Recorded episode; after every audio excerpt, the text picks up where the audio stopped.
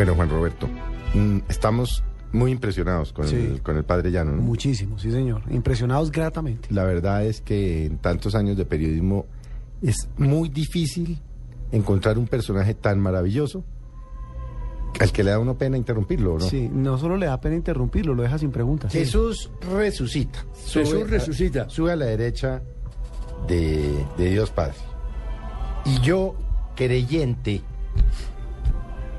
¿cómo hablo con ese man que está por arriba? ¿Qué- ¿Cuál es el camino que yo tengo para hablar con él? ¿Cómo? Pues, por de ¿Cuál es mi celular con él? ¿Cuál por es el pronto, canal? Sabiendo que soy creyente. Sigue vivo como persona y como hombre por toda la eternidad. Él asumió una vida humana en el seno de su madre, creció, murió y la conserva transformada. Bueno, por toda la eternidad. Así es. ¿Cómo me comunico con ese man? No, a mí tampoco me gusta decir esa palabrita. Pero, Con es que- pero sí, padre, pero uno, dinero. como, no. como uno, yo como lo considero mi mejor amigo, yo le hablo así, ¿qué hubo, hermano? Me Vean, necesito que... Felipe, yo leo te por la mañana, oiga, hermano, figúrese que Te yo felicito, necesito- Felipe, es mejor así llamarlo, Sí, ¿verdad? porque si no yo lo pierdo por ahí, es que es el mejor amigo. Entonces, tú me preguntas, ¿cómo me comunico con él? Sí. Hay un idioma para hablar con Dios, ¿Cuál es? la fe. Vea usted, la fe es el único idioma que entiende Dios. ¿Y qué es la fe? Bueno, ¿Cómo la traduzco? es que están preguntando cosas, unas pedradonas enormes para poder contestar en un minuto. Fe es una forma de acceso a la realidad, una forma nueva, profunda, mediante la cual llegamos a lo más misterioso de la realidad, a lo más profundo. Se llega mediante la fe. Voy a poner un ejemplo histórico. Jesús ve a la entrada del templo que unos ricachones entran y entregan billetes gruesos de euros, de dólares. ah. Y ve a una mujercita, humilde, viejita, agachada, que echa una monedita. ¿Qué es la fe? Ver con los ojos de Dios que lo que hace esta mujer es más importante que lo que hicieron los otros. Los otros dieron lo que les sobraba y esta mujercita dio Lo de lo que tenía para comer. Y entonces dice Jesús, Es más valioso lo que ella dio. ¿Con qué lo vio? ¿Con qué lo dijo? Con los ojos de la fe. Luego la fe es la forma como accedemos a la realidad con los ojos de Dios. Otro ejemplo bonito que puso Jesús. A la puerta de un rico, el rico Epulón, había un humilde enfermo, Lázaro, medio desnudo, lleno de llagas, de miserias. Nadie reparaba en él, los perros nomás, lamían las llagas. Y dentro, el gran palacio, un rico, dándose la buena vida. Fíjese lo que es la fe. Jesús ve al rico y ve al, al mendigo. No se quedó con lo que le decían los sentidos. Ah, qué dicha estar allá, tomando vino, regalándose la buena vida. Y este acá, viendo a este mendigo con los ojos de la fe, dijo, este, cuando muera, pasa a Dios. Directo. Y el otro se va al infierno. El otro se va al infierno. ¿Por qué? Porque no tuvo fe, porque no creyó en Dios. Luego, lo que importa, tanto en Jesús como en nosotros, es tener fe. Pero ahí lo, lo, lo concreto, sí. A ver, a ver. Uno tiene fe. Cree, cree, en- principalmente cree en el Padre y cree en el Hijo. Y ahí juega, ahí entra el Espíritu Santo. Sí, sí, yo acepto. No es el Espíritu Santo la presencia de Dios en el corazón.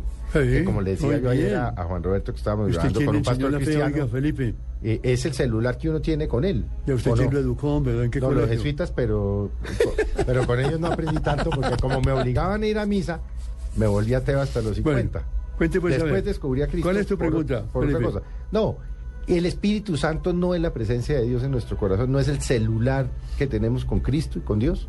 Sí. El Espíritu ¿Qué, Santo qué es el Espíritu Santo? es el amor de Dios. Se desprende como en una tercera persona, pero el peligro es como desprenderlo demasiado. Tanto que la mejor manera de expresar al Espíritu Santo es decir, es el Espíritu del Padre y del Hijo. No sé si me hago entender. Pero en uno. En uno solo. No, no. No, primero allá, Hijo. primero en Ah, Dios. sí, correcto. Y luego en nosotros. Ah, es el, es el Espíritu Santo es Es el Espíritu del Padre y del Hijo. y el Espíritu de Jesús. Sí. ¿Y en qué momento nos entra a nosotros? Jesús resucitado comunicó su espíritu como fruto de su pasión y de su exaltación. Estaba lleno del Espíritu Santo, del Espíritu de Dios, y se lo comunicó a su madre María, a María Magdalena, a los apóstoles y a todos, ¿verdad? Mediante la fe.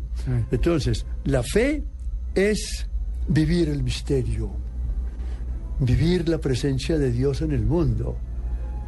Le iba a poner otro ejemplo bien bonito, era todos los ejemplos los cojamos del Evangelio. Hay dos ladrones junto a Jesús, el bueno y el malo, En el momento de la, de Bueno. la crucifixión. Dimas y Gestos. Sí. Bueno, ambos presencian la muerte del que está en medio de ellos. Ambos experimentan lo mismo.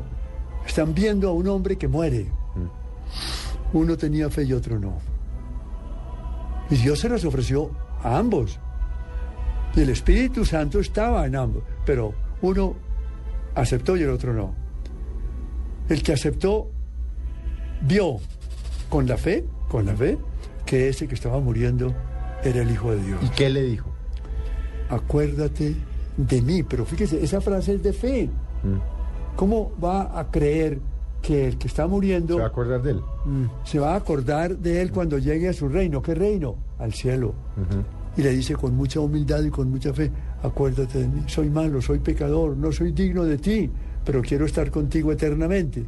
Le dije, sí, hoy mismo estarás conmigo en el paraíso. Creo que me están entendiendo. Perfecto. Sí, no, no, no, La fe clarísimo. es la que nos ayuda a descubrir ¿Qué le dice el otro?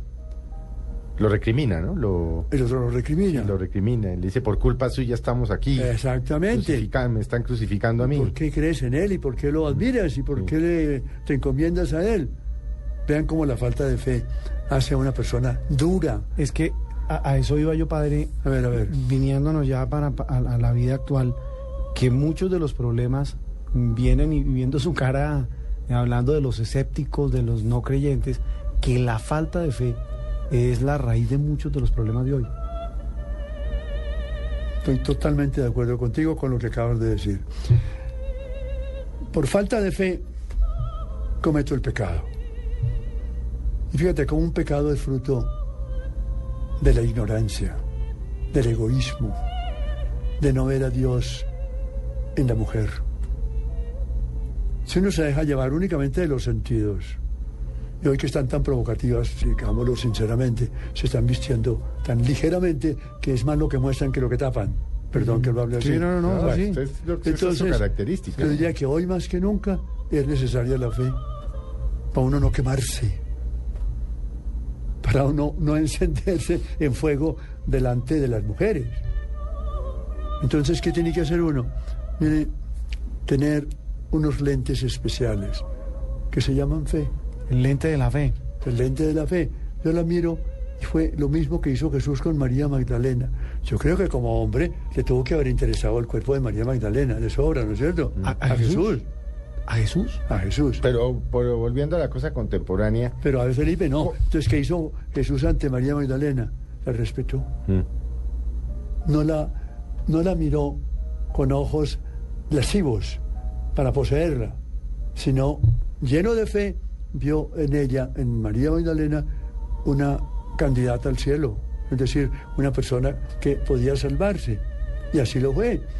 Cuando se encontró en el huerto, ya después de la muerte de Jesús, va María Magdalena a coger el cadáver y a embalsamarlo y a ponerle aromas y no sé qué más. Pero no lo encontró. Y empezó a buscarlo por el jardín. Y se le encontró a un señor. Ella creyó que era el jardinero. Y de repente le dice, si tú te lo llevaste, el cadáver porque no estaba en el sepulcro, dímelo y yo lo cojo y lo embalsamo. Entonces le dice, oiga, María. Y a ella se le abrieron los ojos de la fe. Y le dice, maestro mío. Lo abraza No, pero no con la pasión de quien abraza a un hombre, sino con la fe de quien besa los pies de Dios que camina buscándonos a nosotros los pecadores. No, la fe es lo más bello de la fe cristiana. La fe es lo más importante porque es que transforma todo. Nos ayuda a vivir con paz, con alegría, sin miedo al mundo. Jesús no le tuvo miedo a las mujeres, a nadie. ¿Por qué? Porque, porque Él venía a buscarnos a nosotros, a decirnos, Dios nos quiere. Vea cómo trató a los niños, cómo trató a las mujeres, cómo trató a los pecadores. Eso es lo que, lo que impacta del cristianismo, que estamos en el camino verdadero, no estamos equivocados.